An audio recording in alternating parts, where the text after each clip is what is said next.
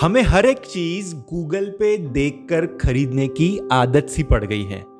फिर चाहे वो मूवीज़ के रिव्यूज़ ही क्यों ना हो, हम गूगल में जाकर के देखते हैं कि कौन सी मूवी अच्छी है और फिर जाकर के उसको ओ टी टी प्लेटफॉर्म्स में देखते हैं। या फिर फिर चाहे हमें कार ही खरीदनी हो या साइकिल खरीदनी हो और वही चीज़ हम दोहराते हैं जब हमें कोई म्यूचुअल फंड खरीदना हो। लेकिन क्या गूगल रिव्यूज़ या फिर किसी वेबसाइट के रिव्यूज़ से या फिर पास्ट परफॉर्मेंस से आपने म्यूचुअल फंड्स खरीदने चाहिए। क्या ये सही तरीका है? आज बात करेंगे इस एपिसोड में डिटेल में और समझेंगे कि म्यूचुअल फंड्स खरीदने के लिए आपको किन चीज़ों पर निर्भर रहना पड़ता है और प्रीवियस परफॉर्मेंस या फिर स्टार रेटिंग्स उसमें से तो एक बिल्कुल भी नहीं है। दोस्तों, अगर आप नए हैं पॉडकास्ट पे तो लाइक ज़रूर करिएगा एपिसोड को, साथ ही में फॉलो ज़रूर करिएगा इस पॉडकास्ट को, जिससे हमें मोटिवेशन मिलता है आपके लिए बेहतरीन कंटेंट बनाने का। और हम हर मंगलवार, गुरुवार और शनिवार को नया एपिसोड लेकर के आते हैं आपके लिए।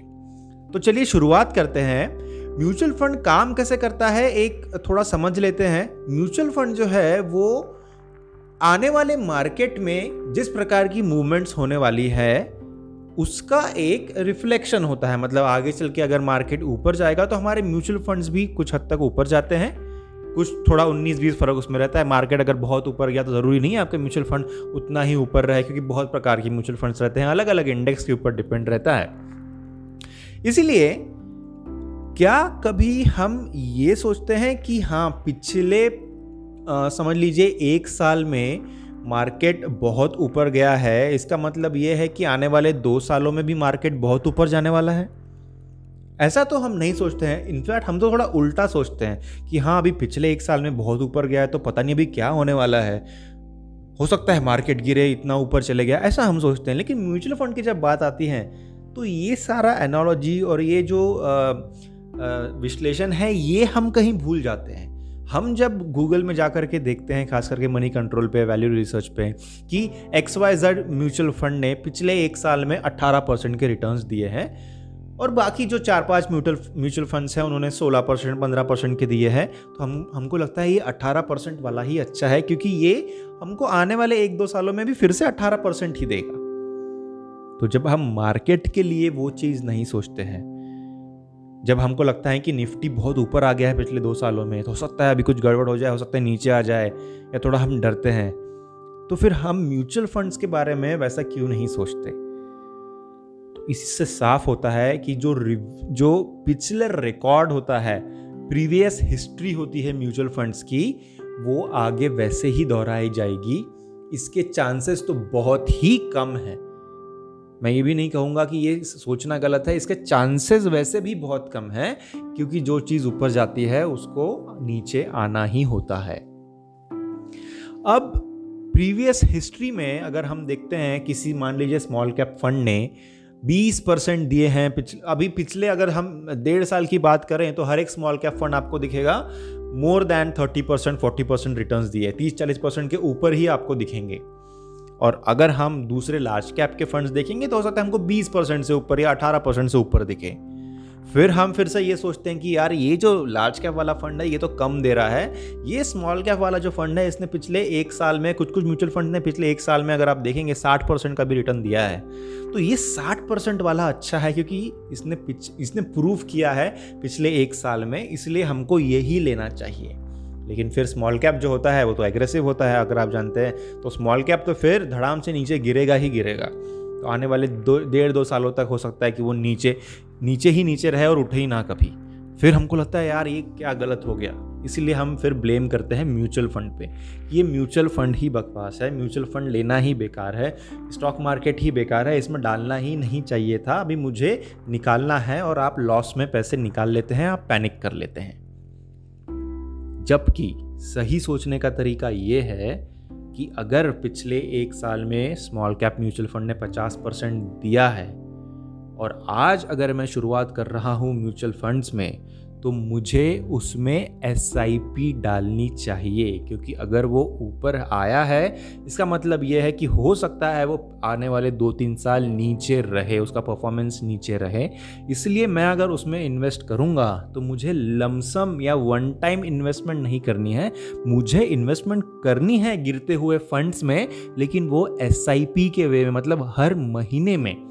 एक बार मैं उसमें निवेश करूँगा एस यानी बैंक में जो ई e लगता है उसके थ्रू ये जो चीज़ें हैं, ये आपको कोई rating three star rating five star rating जो भी रेटिंग्स होती है, ये सब एक दिखावा है, ये सब एक इन्वेस्टर को मिसलीड करने के काम है और प्रीवियस हिस्ट्री देखना प्रीवियस हिस्ट्री की जानकारी आपको रहनी चाहिए, लेकिन वो देख करके निर्णय लेना वो बहुत गलत है। इनफैक्ट अगर आप निर्णय ले भी रहे हैं प्रीवियस हिस्ट्री देख करके तो जो आपको लग रहा है उसका उल्टा निर्णय अगर आप लेंगे तो कुछ हद तक आप सुरक्षित रहेंगे। जैसे मैंने कहा कि पिछले एक साल में अगर किसी फंड ने पचास परसेंट दिए और आपके पास में एक लाख रुपया पड़ा है, आप उस फंड में ना डालें। अगर आपको लग रहा है कि हाँ इसमें डालना चाहिए, उसका उल्टा सोचिए कि अभी ये ऊपर आया है तो ये शायद नीचे रहेगा। और जो नीचे वाला फंड है, हो सकता है वो ऊपर आ जाए, कोई सेक्टर फंड है जिसने अच्छा परफॉर्म नहीं किया है, हो सकता है वो सेक्टर फंड ऊपर आ जाए तो क्यों ना वो एक लाख रुपया उसमें डाला जाए।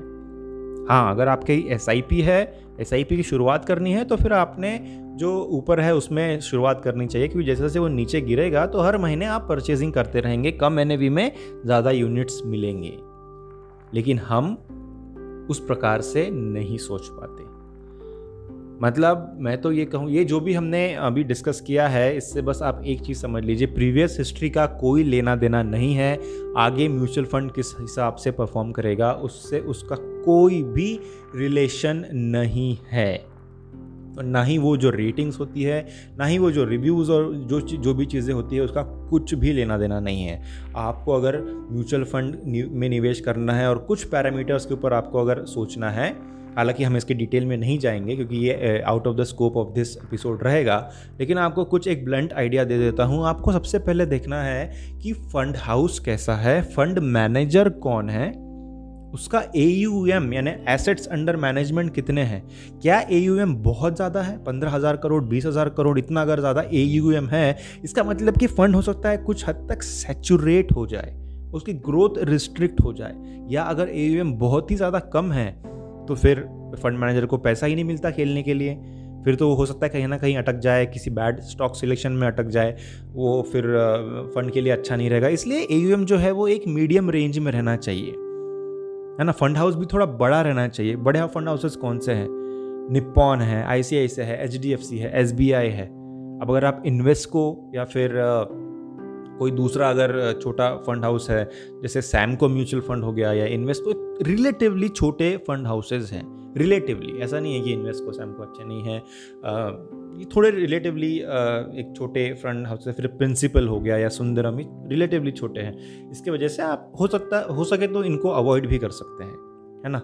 तो ये कुछ पैरामीटर्स हैं जिसके ऊपर आप डिसाइड करेंगे। ये तो बहुत ऊपर की सतह मैंने आपको बताई। एक्चुअल में आपको म्यूचुअल फंड पता करना है, कैसे निकालना है तो इस, ये बहुत बहुत ही एक डिटेल और मतलब एक एग्जॉस्टिव प्रोसेस है। अगर आपको तकलीफ़ हो रही है, आपका म्यूचुअल फंड्स चुनने में या आपके फंड्स अच्छे परफॉर्म नहीं कर रहे हैं तो आप मुझे कॉन्टैक्ट कर सकते हैं। I will provide you free of cost service consultancy service for mutual funds जो आपको नए निकालने हैं या पुराने का एक रिव्यू लेना है, उसमें से कुछ हटाने हैं ऐड करने हैं, आप मेरा नंबर दिया हुआ है डिस्क्रिप्शन में आप देख सकते हैं व्हाट्सएप पे आप कांटेक्ट कर सकते हैं I will I will guide you कि आपको कौन से म्यूचुअल फंड्स लेने हैं and everything about that right क्योंकि ये एक बहुत ही डिस्क्रिप्टिव प्रोसेस है। इसके ऊपर एक दूसरा एपिसोड हम ज़रूर करेंगे।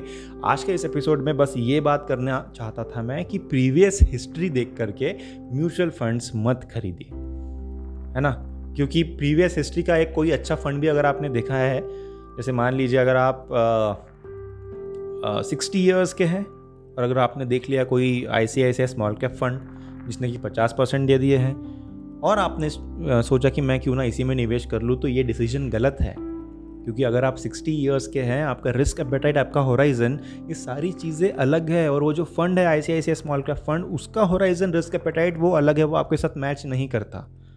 तो आपने वो फंड अवॉइड करना चाहिए। वैसे ही अगर आप 25 30 या 35 साल के हैं और आपने कोई दूसरा फंड देख लिया जो आपके हिसाब से बना ही नहीं है तो फिर आपको उसमें एंट्री करके क्या मिलेगा? इसलिए प्रीवियस हिस्ट्री ना देखें, वो जो रेटिंग्स होते हैं स्टार रेटिंग उसको भी ना देखें। आप बाकी की चीज़ें देख सकते हैं या आप कॉन्टैक्ट भी कर सकते हैं मुझे, जैसे मैंने कहा। और हम डिस्कस ज़रूर करेंगे फ़ोन के ऊपर में या व्हाट्सएप के ऊपर में कि किस प्रकार से एक बेस्ट फंड और बेस्ट पोर्टफोलियो आपका बनाया जाए।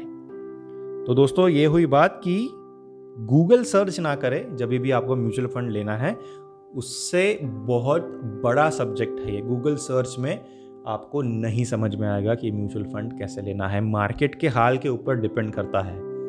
इंडेक्स हमको देखना होता है। आप जो फंड ले रहे हैं, उसका अंडरलाइन इंडेक्स जो है, उसका क्या अभी स्थिति है, वो देख करके हमको चुनना होता है। बहुत सारी चीज़ें हैं। Do get in touch with me and I I'll be more than glad to guide you through this thank you very much बहुत बहुत शुक्रिया इस एपिसोड uh, को आखिर तक सुनने के लिए और आपका कीमती समय देने के लिए। और uh, बाकी भी हमारे जो सोशल मीडिया लिंक्स है इंग्लिश का पॉडकास्ट है हिंदी और इंग्लिश के यूट्यूब चैनल्स भी हैं क्रिप्टो करेंसी में रुचि है तो इंग्लिश का जो हमारा यूट्यूब का चैनल है वहाँ पर हम काफ़ी regularly crypto currency related content post करते हैं। चेक ज़रूर करिए सारे लिंक्स डिस्क्रिप्शन में। दी गई है। बहुत बहुत शुक्रिया आखिर तक सुनने के लिए और जल्द मिलूँगा आपसे। धन्यवाद।